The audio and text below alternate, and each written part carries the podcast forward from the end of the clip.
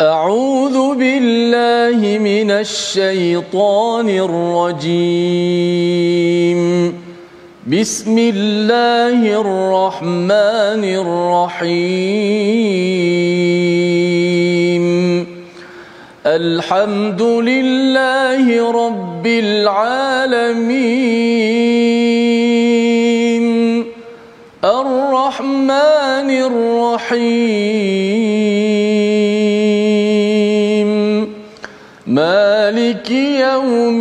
الدين.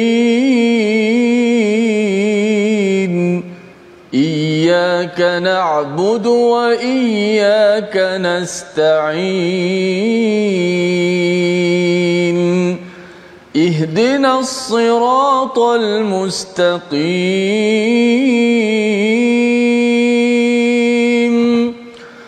صراط الذين أنعمت عليهم. غير المغضوب عليهم ولا الضالين.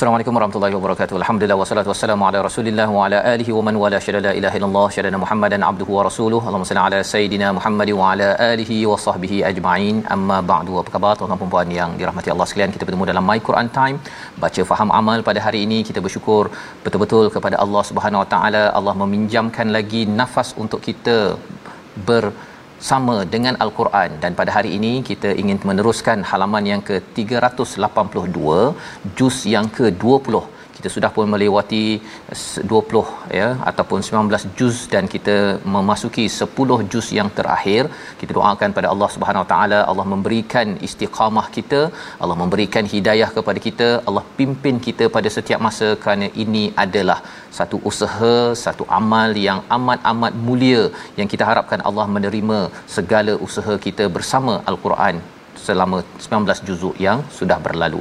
Pada hari ini kita bersama dengan Al-Fadil Ustaz Tirmizi Ali. Apa khabar Ustaz? Baik, alhamdulillah. Alhamdulillah Ustaz ya. Kita masuk kepada juz yang ke-20 Ustaz. Betul. Insya-Allah. Alhamdulillah apa perasaan Ustaz ya? Dah 20 juzuk kita lewati 10 lagi yang terakhir ini. Ya, rasa berdebar-debar pun ada. Berdebar-debar. Uh, Masya-Allah, uh, pertama sekali uh, kita mengharapkan Allah Subhanahu Wa Taala menerima segala amalan yang kita buat sebelum ni dan juga Allah terus memimpin kepada kita untuk istiqamah selepas mm-hmm. Al-Quran. Masya-Allah ya. Uh, malam tadi pun saya ada bertemu dengan seorang cameraman Ustaz ya hmm. yang menguruskan banyak uh, apa pesta-pesta hiburan sebelum ini hmm. tetapi uh, bila sudah uh, terlibat dengan uh, My Quran Time dia kata hmm. tak pernah miss walau satu episod ya hmm. tak pernah miss tidak pernah uh, tertinggal. Uh, dan uh, ketika ada satu tempat tu saya berjumpa dengan seseorang kena tahan kena tahan. Uh, rupanya ada seorang pak cik ni rasanya umur sekitar 70 80-an kot kan? Dia tak kenal saya pasal saya tak pakai songkok kot kan? Tetapi beliau menyatakan bahawa beliau memang uh, tengok Quran time dan ada nota ya pak cik tersebut ya. Jadi saya ucapkan terima kasih pada semua uh, harap-harapnya inilah uh, amal uh, apa uh, saham kita adalah sedikit ya. Ustaz ya di sebalik amalan tuan-tuan bersama bersama al-Quran dan kita harapkan Allah jadikan ini sebagai uh, asbab rahmat daripada Allah untuk kita ke syurga bersama keluarga kita. Nanti bersama dengan pasukan My Quran Time yang ramai sebenarnya cameraman uh, yang berada di studio dan sebagainya. Moga dimudahkan urusan diberikan barakah dalam dalam kehidupan. Mari sama-sama kita mulakan dengan doa ringkas kita. Subhanakala ilmalana illa ma 'allamtana innaka antal alimul hakim.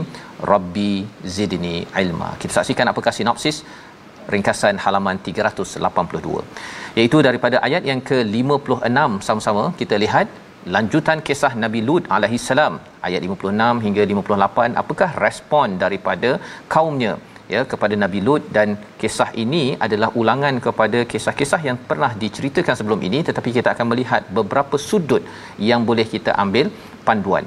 Dan kemudian kita akan melihat kepada dalil dan dalil dan dalil tentang keesaan kekuasaan Allah Subhanahu Wa Taala yang diulang-ulang perkataannya pada ayat 59 hingga 63 yang kita akan cuba bandingkan dengan surah asy-syu'ara yang telah pun kita uh, lewati sebelum ini. Jadi kita akan nampak satu pola pattern yang menarik untuk sama-sama kita jadikan sebagai hidayah. Bukan sekadar menarik tetapi ia menjadi satu pautan untuk kita lebih committed bersama dengan panduan daripada al-Quran. Jom kita baca daripada ayat 56 hingga 60 terlebih dahulu.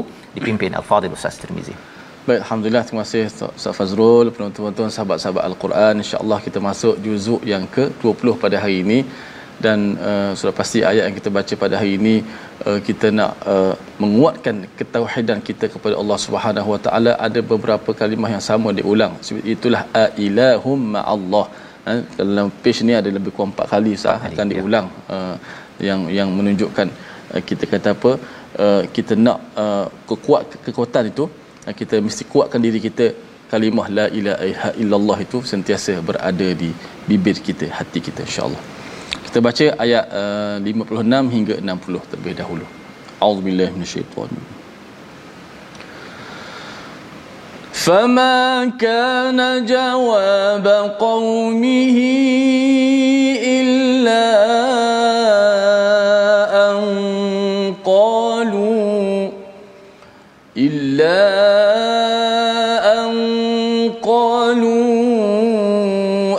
أخرجوا آل لوط من قريتكم إنهم أناس يتطهرون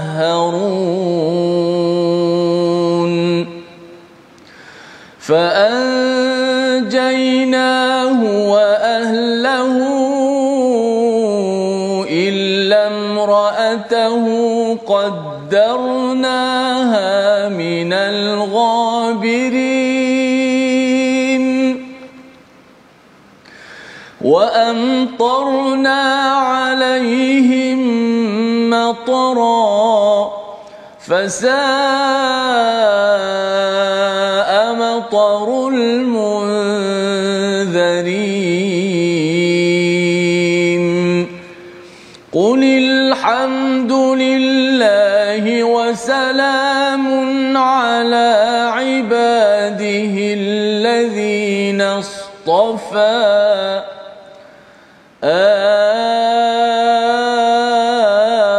الله خير أم ما يشركون. أمن خلق السماوات والأرض وأنزل لكم من السماء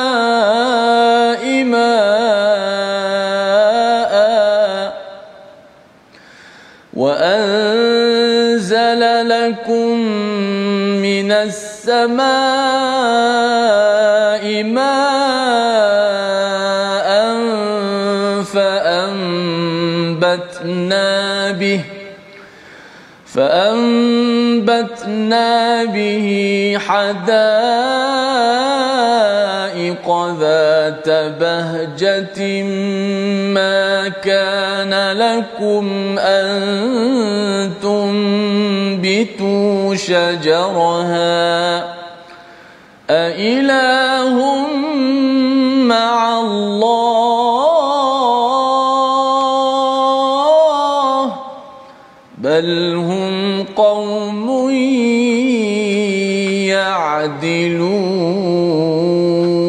يعدلون صدق الله Surah Nazim itulah bacaan daripada ayat 56 hingga 60 untuk kita sama-sama melihat kepada sambungan Ustaz ya. Kisah Nabi Lut ya bagaimana uh, kalau kita lihat pada minggu lepas bila kita melihat kepada peringatan daripada Nabi Lut kepada kaumnya apakah kamu mendatangi kepada rijal pada ayat 55 itu? Kepada lelaki syahwatan min dunin nisa selain daripada wanita memilih lelaki sesama lelaki bukannya kepada jantina yang berbeza. Kerana itu adalah fitrah tetapi memilih lelaki dengan lelaki itu melawan kepada fitrah bal antum qaumun uh, tajhalun kamu adalah orang yang mengikut perasaan tidak ada ilmu yang sebenar-benarnya. Kadang-kadang ada ilmu ustaz ya? Yeah. tetapi orang yang tajhalun ini adalah orang yang dia ada ilmu tetapi ilmunya itu tidak tidak memandunya di dalam kehidupan. Dia mengikut emosi negatif yang ada kerana ikutkan nafsu ikutkan keinginan secara personal yang membawa kepada istilahnya mementingkan diri sendiri. Selfish bahasa Inggerisnya.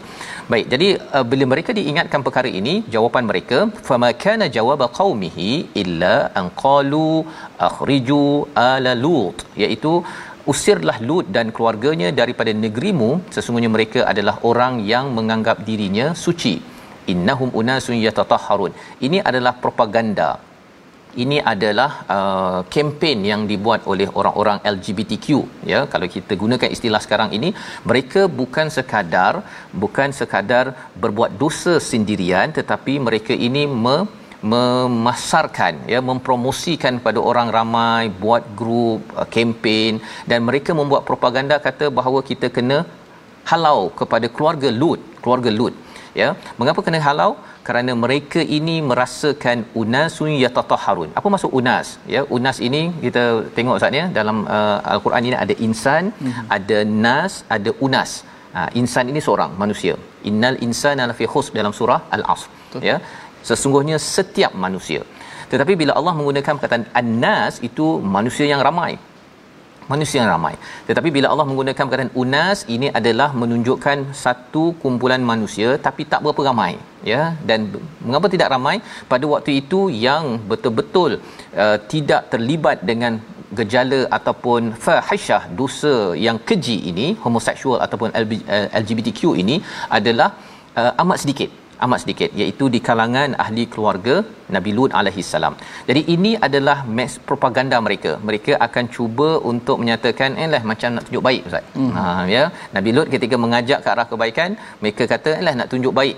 Mereka tahu bahawa sebenarnya apa yang mereka buat itu tidak tidak benar tetapi bila dia sudah ada social impact ataupun uh, grup Uh, kumpulan dalam sosial kadang-kadang dia rasakan bahawa itulah identiti diri mereka itu sebabnya kita kena jaga-jaga bila ada perkara dosa Ustaz ya. Yeah. Perkara dosa ni kadang-kadang awalnya tak okey tapi bila dia telah diletakkan dekat uh, Facebook, diviralkan, diparodikan, di apa dibuat lawak ya, akhirnya perlahan-lahan perkara itu me- bersebati ke dalam oh. ke dalam satu kumpulan masyarakat. Betul. Itu yang kita kena elakkan. Jangan so. diviralkan benda yang tak baik gunakan saluran yang betul dan kita sebagai pembaca jangan pula kita menambah keburukan dengan memberi komentar yang tidak tidak berasas.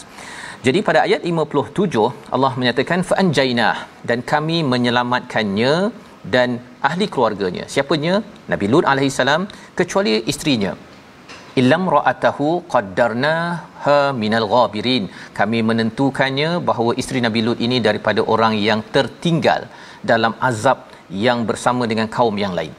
Uh, apa yang kita belajar daripada ayat 57 ini kita boleh bandingkan dengan surah asy-syu'ara ayat yang ke-214 ya kalau tuan-tuan lihat pada muka surat 376 wa anzir ashiratakal aqrabin. Seruan Allah kepada nabi kepada kita ialah kita kena beri peringatan bukan kepada orang luar rumah sahaja kepada orang dalam rumah Ustaz ya kepada hmm. ahli keluarga kita. Jadi surah asy-syu'ara memberi perhatian perkara tersebut. Nabi lut sudah memberi uh, uh, dakwah ataupun peringatan tetapi rupa-rupanya isterinya uh, menyokong kepada uh, kempen yang dilaksanakan. Itu sebabnya ada sekarang ni sebabnya ada Facebook, ada Twitter apa sebagainya ini. Kita kadang-kadang si suami uh, buat kerja, si isteri buat kerja ya, tetapi masing-masing bacaannya berbeza. Macam. Ya, social media ini. Jadi hmm. kita kena pastikan kita follow page yang bagus-bagus saja tuan-tuan yeah. sekalian. Jangan pula kita dalam grup yang membawang, yang mengutuk, yang mendaging, semua itu kita rasa ah tak apa ya ahli keluarga saya ni okey. Rupa-rupanya kalau ia tidak diingatkan apatah lagi kalau tidak ada kelas-kelas al-Quran peringatan begini akhirnya kita rasakan bahawa tak apa kot dah satu jam baca Quran eh, lepas tu membawanglah sikit. Ada orang begitu ustaz. Ya ada orang yang rasakan bahawa in, untuk hilangkan stres. Rupanya sepatutnya baca Quran hilangkan stres. Yeah. tapi dia baca Quran stres lepas tu dia menghilangkan stres dengan dengan dia membuat perkara-perkara yang fahisyah ataupun yang yang mungkar. Kita minta Allah jauhkan ahli keluarga keluarga kita apa kesan kepada kepada uh, mereka yang uh, tidak beriman tidak mengikut kepada panduan daripada Nabi Lut daripada Allah Subhanahu Wa Taala? Wa amtarna ya kami hujankan dengan hujan daripada langit. Ya dalam Quran ada perkataan ghaith ada perkataan matar. Setiap kali Allah menggunakan perkataan matar ini biasanya dalam keadaan negatif. Ya walaupun zaman sekarang belajar bahasa Arab Ustaz ya bila cakap hujan kat luar tu dia cakap matar kan? Tapi Quran guna matar ini adalah untuk uh, hujan yang tak baik. Hujan yang tak baik. Fasa matarul munzarin ini adalah peringatan daripada Allah Subhanahu wa taala. Dan Allah ajarkan kepada kita bagaimana kita menghadapi kalau kita ini terpilih menjadi orang yang tidak syirik yang dapat beriman pada Allah. Kita baca ayat 59 sekali lagi untuk kita belajar bagaimana kalau kita tidak dikenakan azab oleh Allah Subhanahu Wa Taala selalulah memuji kepada Allah Subhanahu Wa Taala ayat 59 bersama Ustaz Tir baik masyaallah baca ayat 59 Uh, pada muka surat yang ke-382 ini. A'udzubillahi minasyaitonir rajim. قل الحمد لله وسلام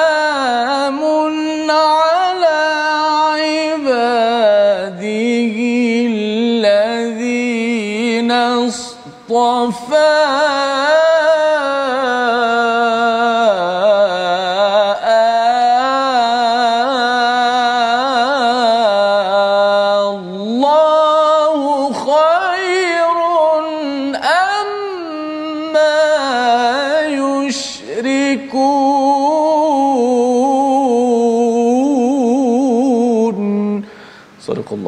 Katakanlah wahai Muhammad segala pujian bagi Allah dan salam sejahtera ke atas hamba-hambanya yang dipilihnya. Apakah Allah yang lebih baik ataupun yang mereka sekutukan dengan yang lebih ataupun yang lebih baik? Allah mendak- bertanya di sini Ustaz ya. Mm-hmm. Kaedahnya dalam ayat ini matar hujan.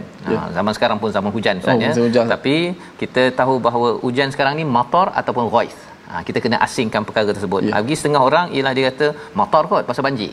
Kan? Tapi sebenarnya matar di dalam ayat ini adalah matar yang membawa kepada munzarin peringatan Hmm. dan juga azab daripada langit ya mereka dihancurkan dan kemudian dihujani dengan hujan yang bukan uh, biasa-biasa tetapi menghancurkan mereka. Jadi di luar sana itu bukan sekadar uh, bukan matar tetapi kita harapkan ghaith Ustaz. Ya. ya. Mungkin ada banjir, ya ada banjir tetapi ia bergantung bagaimana kita respon. Ya. Ha, ada banjir zaman Nabi Nuh ya tetapi bagaimana Nabi Nuh respon perkara itu salah satu panduannya ayat 59 alhamdulillah segala pujian bagi Allah bagi rakan-rakan kita yang terkesan di Hulu Langat di Selangor di Pahang kita doakan agar tuan-tuan sekalian kita semua mengucapkan alhamdulillah puji kepada Allah dan Allah tetap memberikan salam kepada hamba-Nya yang terpilih di kalangan para rasul dan kita juga me- memilih untuk mengikuti mereka dan Allah tanya di hujung itu Allahu khairun amman yushrikun. Apakah Allah lebih baik ataupun apa yang mereka syirikkan? Apa tanda syirik? Apabila seseorang itu merasakan bahawa ujian yang ada ini tak patut Allah bagi pada kita. Ha begitu Ustaz ya. Ada yang kata bahawa mengapa COVID-19 keluarga saya kena, banjir kena, rumah saya kena, ni apa ni Allah? Kalau itu yang ditanyakan, itu tandanya ada nilai-nilai ya syirik yang kita minta Allah jauhkan. Tetapi kita tahu bahawa Alhamdulillah Allah sedang memberikan salam Ustaz. Memberikan salam ini Allah akan gantikan dengan yang lebih baik dan bagi yang tak terkesan dengan banjir ataupun COVID-19 ini peluang untuk kita juga memuji Allah. Ya ya Allah terima kasih ya Allah segala pujian bagimu ya Allah. Wassalam. Kita juga akan membawakan kesejahteraan kepada hamba-hamba yang terpilih ini. Kita beri bantuan. Kita buat derma. Kita susunkan agar mereka juga kembali kepada Allah jangan sampai mereka trauma ustaz ya. Trauma ini kalau katakan orang tu stres sangat sampai dia boleh menyatakan bahawa uh, saya tak percaya pada Tuhan ya. Saya give up Ha, contohnya kan sampai nak bunuh diri ke pasal peti ais kereta semua hancur ustaz. Ada satu orang ni kata keretanya 100% tenggelam air tenggelam air. Ha, kan? Ha, jadi tak tahulah mungkin ada uh, jurutera-jurutera mekanik yang boleh buat Masya video ya. Tolong beritahu macam mana nak baiki kereta uh, rendam 3 hari 100% Allah. ha, Betul, adakah Ustaz. memang kena buang Manfaat sah. kena manfaatkan manfaat. kena buat video itu Betul. pasal ramai tak tahu saya baru dapat video yang peti ais terendam itu boleh boleh di uh, air dekat dia punya board dia itu Ah. dan boleh baiki balik kan jangan buang begitu saja jadi orang-orang yang berilmu tuan-tuan yang berilmu tolong buat video ya ini tanda kita ini mengucapkan alhamdulillah gunakan ilmu ada duit kita bantu dan kita harapkan ia menyebabkan ramai lagi terkesan dengan dengan ujian ini adalah ujian tetapi masih lagi makin kuat bersama Allah Subhanahu Wa Taala. Ayat yang ke-60 Allah mengingatkan kita beberapa ayat ke depan ini tentang betapa pentingnya memilih Allah kerana Allah lah yang paling berkuasa. Tapi sebelum itu kita lihat dahulu perkataan pilihan kita pada hari ini. Yang pertama kita lihat perkataan pada hari ini kita saksikan ghabara ya ditinggalkan. Inilah 8 kali disebut di dalam al-Quran pada ayat 57 ya iaitu apa yang berlaku kepada isteri Nabi Lut. Beliau dinyatakan qaddarnaha minal ghabirin walaupun beliau adalah isteri kepada Nabi Lut menyaksikan Nabi Lut sentiasa berdakwah tetapi beliau tertinggal kerana ia ada kaitan dengan sokongan kepada fahisyah kekejian yang yang ada. Jadi kita kena pastikan ahli keluarga kita jangan jadi orang yang tertinggal dengan memastikan bahawa mereka itu benar-benar beriman. Dan iman ini bukan milik kita. Kita hanya menyeru yang terbaik tetapi kita serahkan segala-galanya kepada Allah. Moga-moga Allah jadikan kita sentiasa memilih Allah berbanding dengan perkara syirik dalam menghadapi ujian dalam kehidupan. Kita berehat sebentar. Kita kembali dalam My Quran Time. Baca faham aman insya-Allah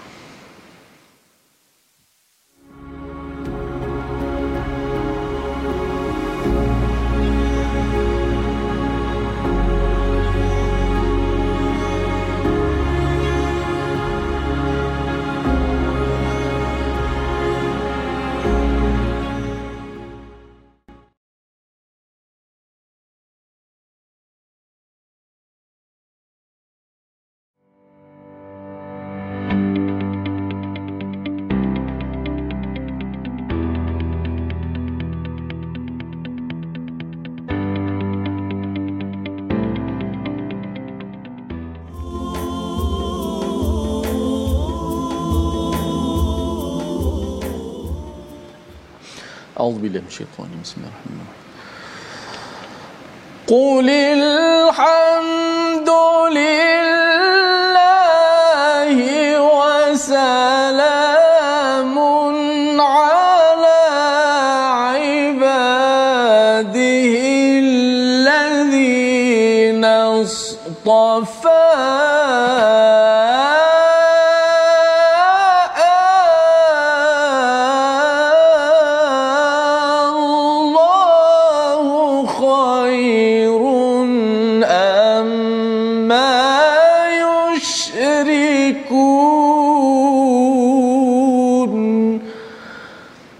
Katakanlah wahai Muhammad segala puji bagi Allah dan salam sejahtera ke atas hamba-hambanya yang dipilihnya. Apakah Allah yang lebih baik atau apakah ataupun apa yang mereka sekutukan dengan dia yang lebih baik.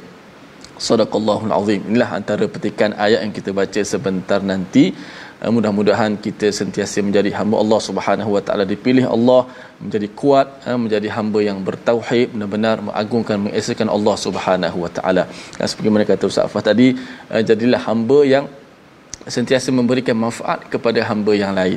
Ha, buat video umpama sekarang ni ada yang kata peti ais tu dah hidup tapi baunya hmm. tak hilang bau seluk tu. Bau-bau ya. dia punya tanah tu. Ha, mungkin ada ada kepakaran-kepakaran masing-masing untuk sama-sama kita membantu sahabat-sahabat kita insya-Allah. Baik. Kita nak belajar sikit tajwid pada hari ini.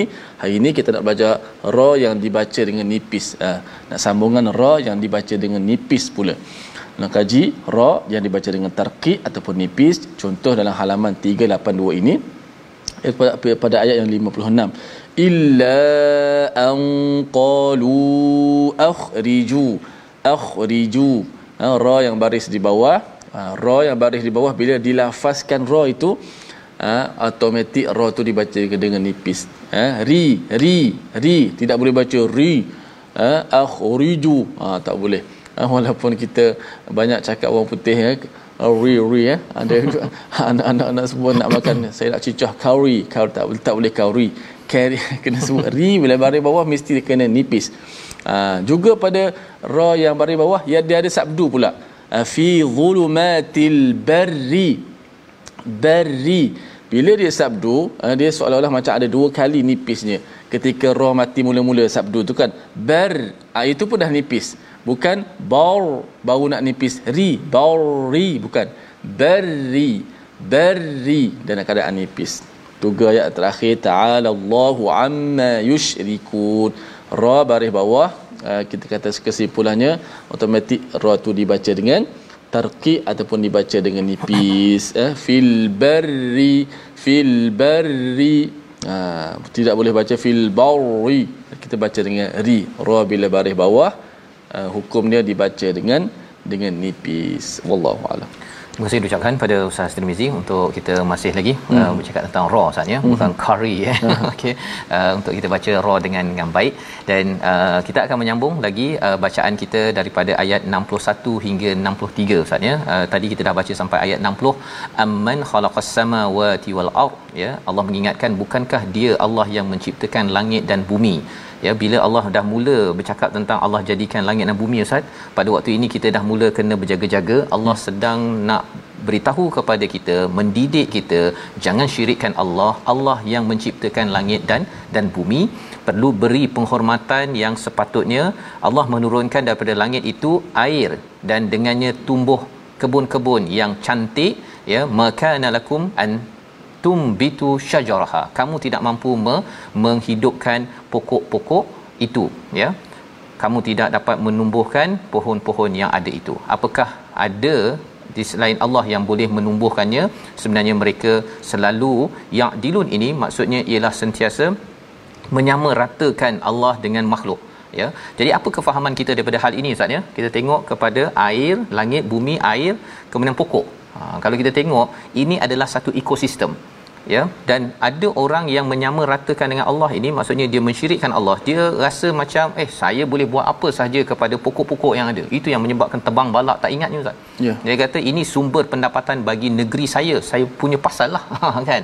Tapi bila saya punya pasal kesannya itu ekosistem yang ada dalam dalam sesebuah negeri ataupun pertempatan itu kerana ia adalah kaedah untuk Allah menjaga ke keseimbangan dalam sesebuah kawasan. Airnya ya air bersihnya ada kaitan dengan pokok yang akan memastikan air tidak uh, bila datang air hujan ustaz ya.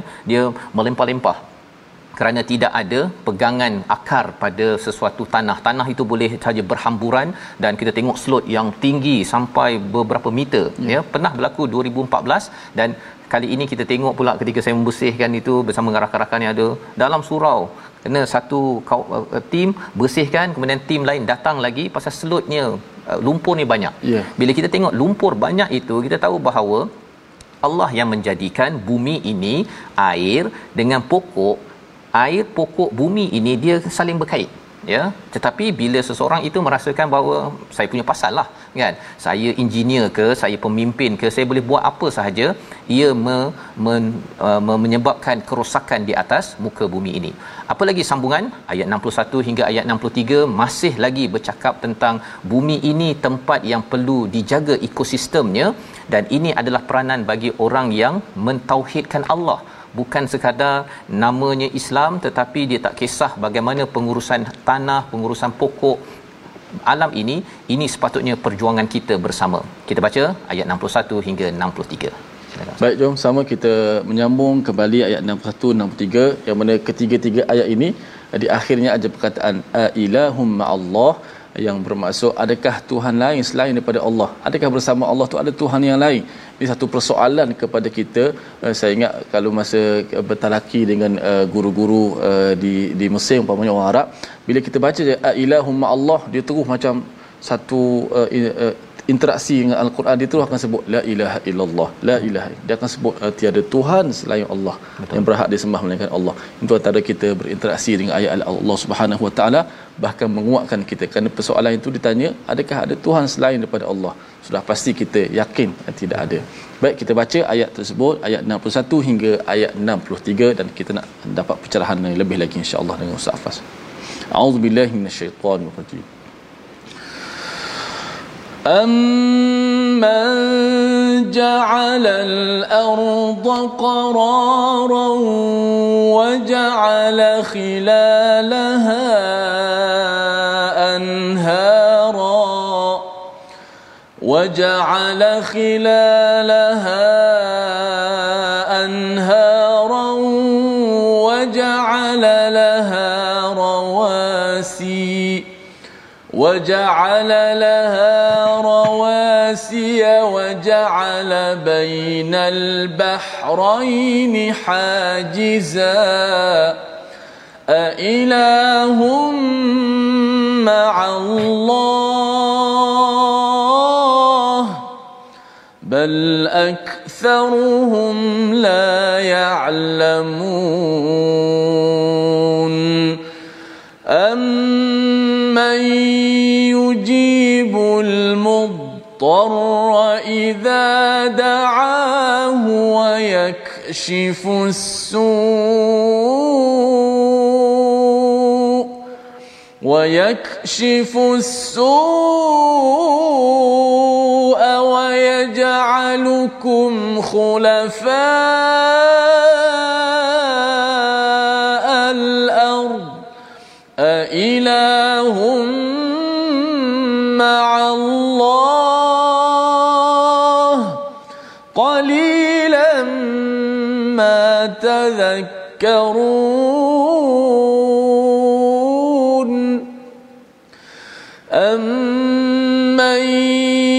يهديكم في ظلمات البر والبحر ومن يرسل الرياح بشرا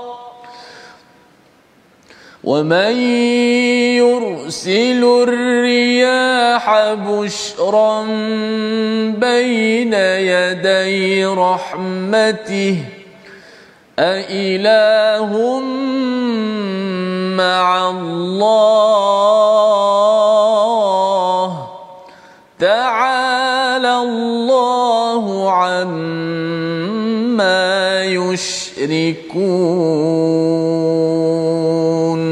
صدق الله العظيم. Surah Al-Azim gitulah bacaan ayat 61 hingga 63 kita menyambung ya seperti mana yang dinyatakan oleh Ustaz Sirmizi sebentar tadi ilahum ma'allah ya jawapannya adalah la ilaha illallah ya. ya tidak ada tuhan kecuali Allah kerana apabila mentauhidkan Allah ini kesan kepada diri kita ya sebagai seorang jurutera dia akan melihat kepada kepada alam ini Allah dah stabilkan dia dah jaga elok-elok dah bagi uh, ekosistemnya yang sempurna saya kena pastikan kalau ada orang yang cuba untuk mengubah kepada tanah air dan juga uh, pokok-pokok ini saya akan tentang ya jangan sampai terlebih pokok yang ditebang sehingga kan ia mengganggu kepada kestabilan kepada bumi ini. Ini kesan apabila jurutera ada ilah iaitu Allah Subhanahu Wa Taala ya kalau katakan dia seorang pemimpin yang ada ilah yang takut kepada Allah tidak letak balak sebagai ilah lain kerana nak dapat pendapatan untuk rezeki kami bayar gaji setiap bulan maka ini adalah kesan pertanyaan Allah dalam ayat yang ke-60. Allah menyatakan lagi pada ayat yang ke-61 amman ja'alal arda qarara. Ini adalah perkataan yang penting zaman ini ustaz. Iaitu apakah siapa lagi yang menjadikan bumi ini tempat yang bagus untuk didiami. Sekarang ini ada tempat yang telah diwarnakan merah ustaz. Ya. Merah. Maksudnya kalau orang nak beli rumah orang tengok oh ini tempat tak bagus ini pasal banjir. Kawasan merah. Kawasan merah ya.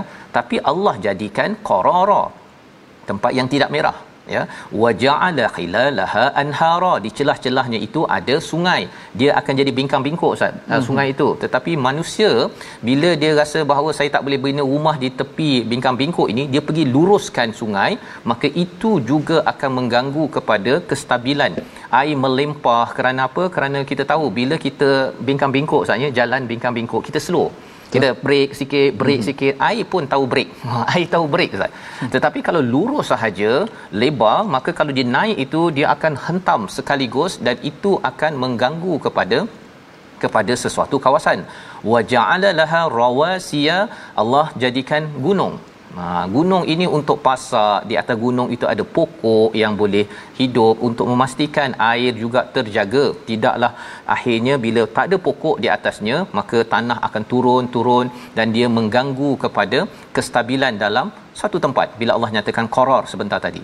Wa ja'ala bainal bahraini hajiza. Di antara dua lautan ada pemisah agar airnya tidak bercampur. Sungai dan laut itu ada pemisah tapi bila kita dah luruskan sana tarah sana ubah sana banyak sangat kesannya ialah dia bercampur ya. Sehingga kan air laut tu boleh patah balik masuk sungai ya. dan air sungai nak masuk ke laut pun dah tak boleh maka itu menyebabkan pelbagai malapetaka berlaku. Kerana apa? Kerana ada di kalangan orang-orang yang membuat projek-projek ini dia merasakan bahawa ini saya punya pasal. Padahal Allah menyatakan ilahum Allah siapa yang lagi ada ilah bersama Allah yang pandai uh, yang yang bijak menguruskan alam ini. Yang kita hanya patut ya sebagai seorang engineer sebagai seorang pemimpin pejabat tanah developer pembangunan kena ada mindset ini. Jika tidak bal aktsaruhum la ya'lamun tapi Allah menyatakan ramai yang tidak mencari ilmu ini Ustaz. Hmm. Dia rasa bahawa kalau katakan masuk Islam cakap, cakap la ilaha illallah 33 kali ataupun 100 kali tapi dia jugalah yang meluluskan projek untuk untuk meluruskan sungai tanpa dia cover balik kepada tempat yang pasti akan tidak korar, tidak selamat selepas selepas itu. Perlukan ilmu perlukan ilmu. Kalau tak ada ilmu tentang thermodynamics, tentang air, tentang fluid mechanics dan sebagainya, istilah-istilah itu mungkin dia merasakan air alah tak ada apa. Kita luruskan yang penting kita dapat buat projek rumah rumah kita. Ayat 62 kita baca sekali lagi Allah mengingatkan lagi siapa Allah untuk kita sedar kesan dalam hidup kita. Ayat 62 kita ulang sekali lagi. Silakan. Masya-Allah ayat 60 ni memang bertepatan sangat Safas eh, dengan situasi kita. Kalau kita tengok makna saja ya. bukankah dia Allah yang memperkenankan doa orang-orang yang dalam kesulitan dalam keadaan susah dalam keadaan kritikal sekarang ni? Kita berdoa kepada Allah Subhanahu wa taala. Amman yujibul muttarra idza da'ah. Bahawa Allah lah yang akan makbulkan maha berkuasa. Ayat 62 kita baca. Auzubillahi minasyaitanir rajim أمن يجيب المضطر إذا دعاه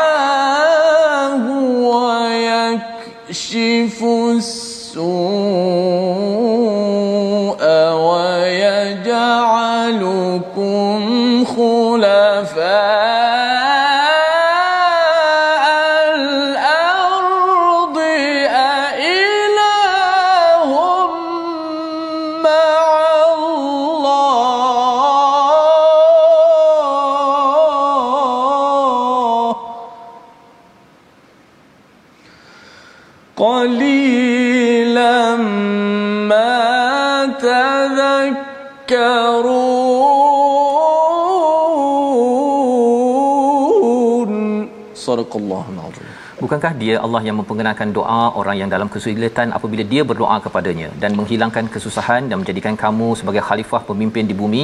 Apakah yang ada di samping Allah itu Tuhan lain?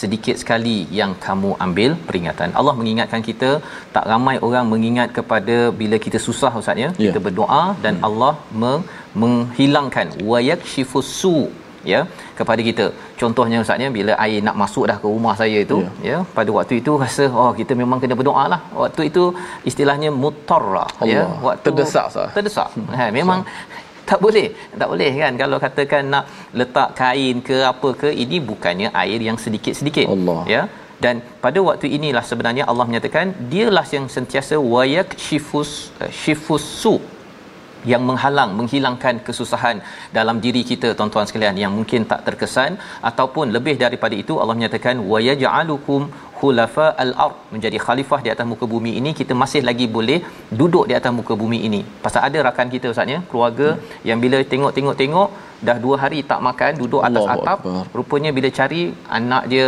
ataupun ada ahli keluarganya sudah pun bertemu Allah Subhanahu Wa Taala tidak Allah jadi khalifah lagi lah ya sudah pun dikebumikan. Jadi dengan peristiwa ini sebenarnya Allah nak memperkenalkan dirinya kepada kita pada saya semula a ilahumma Allah. Jawapannya apa tuan-tuan? Tidak ada. Tidak ada Tuhan lain kecuali Allah lah yang boleh menyelamatkan dalam darurat itu. Dua hari Ustaz ya. Sampan pun mungkin terhad ya dan pada waktu itu ada sampan yang tak dengar pun jeritan. Pada waktu itu kalaulah Allah tidak tidak bagi orang-orang ni mengakses uh, kepada tempat tersebut untuk menyelamatkan ini tentera-tentera Allah maka mungkin dalam keadaan payah ataupun ada yang tak dapat naik sampan Ustaz. Ya. tapi dia berenang-berenang ada yang melompat pagar lah. Suami isteri berpisah 2 3 hari. Allah. ya. Peristiwa ini untuk kita ambil peringatan ya. Tetapi Allah kata sedikit yang ambil peringatan. Mengapa? Kerana merasakan bahawa ini usaha saya ya bukannya daripada Allah Subhanahu Wa Taala. Jadi ini memerlukan hidayah Ayat yang ke-63 Allah menyatakan bukankah dia yang memberi petunjuk pada kamu dalam kegelapan di daratan dan di lautan dan yang mendatangkan angin sebagai kabar gembira sebelum kedatangan rahmatnya. Sekarang Ustaz, bila awan gelap, ada angin tu sekarang dah mula takut sikit. Allah. Terus apa? Kalau lepas itu ada ribut petir, biasanya kalau jabatan meteorologi cakap ribut petir tu dah mula Yeah. Pasal kalau ada hujan lepas tu hujan menderu-deru ya kawasan-kawasan yang tidak koral sebentar tadi dia memang merasakan ini masa bersedia angkat barang ke tingkat 2 kalau ada tingkat 2 kerana akan banjir ya. Jadi di sini sebenarnya kalau kita lihat empat ayat ini Allah menceritakan tentang betapa Allah ini berkuasa kita perlu menghasilkan jurutera anak-anak generasi pemimpin yang sebenarnya tidak mensyirikkan Allah Subhanahu taala apa tanda syirik? Bila dia mementingkan diri sendiri tak nak ikut cakap Allah tidak mahu menjadi orang yang menstabilkan bumi ini Allah kata ilahum Allah ta'ala Allahu amma yusyrikun Allah yang paling tinggi. Allah lah yang akan meninggikan kita. Tetapi kalau orang itu syirik maka dia sedang meruntuhkan negara ataupun negeri ini dan kita doa agar Allah jadikan kita orang yang terjaga ketauhidan membawa kepada resolusi kita pada hari ini. Kita saksikan iaitu yang pertama resolusi pada halaman 382 ini sedar bahaya orang yang berleluasa buat maksiat pada ayat 56 untuk kita cegah dan ingatkan. Nombor satu. Yang kedua, menjedarkan masyarakat betapa murkanya Allah pada golongan LGBTQ ya istilah zaman ini tetapi pada zaman Nabi Lut ini bermula dengan lelaki dengan lelaki tetapi sampai sekarang ya ada sekitar 58 ustaznya jantina dekat Facebook. Ya nak menunjukkan betapa asalnya daripada maksiat yang diizinkan di dalam masyarakat. Yang ketiga mengkaji sains. Ya memastikan semua yang terlibat dalam kehidupan di dunia ini untuk makin menghargai tauhid kehebatan Allah sehingga kan nampak dalam pengurusan hartanah, pengurusan pembinaan rumah, pengurusan sesebuah negeri dan negara kerana ada ilah Allah yang menjaga kestabilan bumi ini dan kita mesti menjadi khalifah. Jangan sampai kita menjadi perosak pemimpin yang dimarahi oleh orang-orang di bawah kita. Kita berdoa bersama insyaallah أعوذ بالله من الشيطان بسم الله الرحمن الرحيم الحمد لله رب العالمين والصلاة والسلام على أشرف الأنبياء والمرسلين وعلى آله وصحبه أجمعين اللهم أنت الله لا إله إلا أنت اللهم أنت الله لا إله إلا أنت أنت الغني ونحن الفقراء أنت القوي ونحن الضعفاء يا الله engkaulah Tuhan yang berhak kami sembah yang tiada Tuhan yang berhak disembah melainkan Allah melainkan Engkau ya Allah Engkau lah yang maha kuat ya Allah Kamilah yang lemah ya Allah Engkau lah yang maha kaya ya Allah Kamilah orang yang miskin yang fakir ya Allah Ya Allah la ilaha illa anta subhanak inna kunna minal zalimin kami mengakui dosa kami ya Allah kami telah menzalimi diri kami sendiri ya Allah Ya Allah ya Tuhan kami jauhkanlah kami daripada ya Allah kesyirikan ya Allah jauhkanlah kami daripada kekufuran kepadamu ya Allah Ya Allah janganlah kau murkakan kami ya Allah di atas maksiat yang telah kami lakukan ini ya Allah Ya Allah ampunkanlah dosa-dosa kami Ya Allah. Berikanlah ganjaran kepada kami Ya Allah. Gantikanlah yang lebih baik kepada kami Ya Allah. Anzil alaina al-ghaitha wa la taj'alna min al-qaniti Allahumma aghithna Allahumma aghithna ya rabbal alamin. Ya Allah ya Tuhan kami. Walhamdulillahi rabbil alamin Amin ya rabbal alamin. Moga-moga Allah mengabulkan doa kita menjadi uh, diri dan keluarga yang selalu mengesakan Allah Subhanahu Wa Taala dan sedar kesan ketauhidan pada Allah kepada pelbagai jawatan profession yang ada dalam masyarakat kerana mereka ada integriti yang tinggi untuk menjaga bumi ini. Ini yang kita ingin bina dalam masyarakat dengan tabung gerakan Al-Quran. Sumbangan tuan-tuan ingin kita lebarkan agar kefahaman daripada halaman ini surah An-Naml ini seperti Nabi Sulaiman menjaga keselamatan keamanan pemimpin yang ada di peringkat jurutera uh, bahagian accountancy dan sebagainya semuanya mempunyai integriti berteraskan kepada ilah kepada Allah Subhanahu Wa Taala. Kita bertemu lagi dalam ulangan pada malam ini dan juga pada es pagi esok dan kita akan menyambung halaman 383 insya-Allah dalam My Quran Time baca faham amal insya-Allah. Assalamualaikum.